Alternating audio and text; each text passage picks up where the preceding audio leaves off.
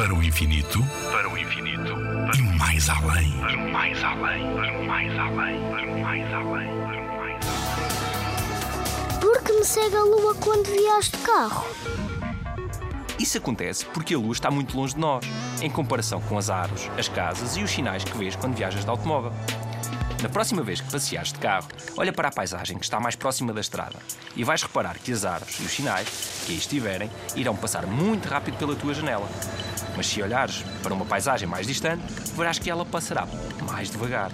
Quanto maior for a distância dos objetos ao teu carro, mais lentos eles parecem mover-se.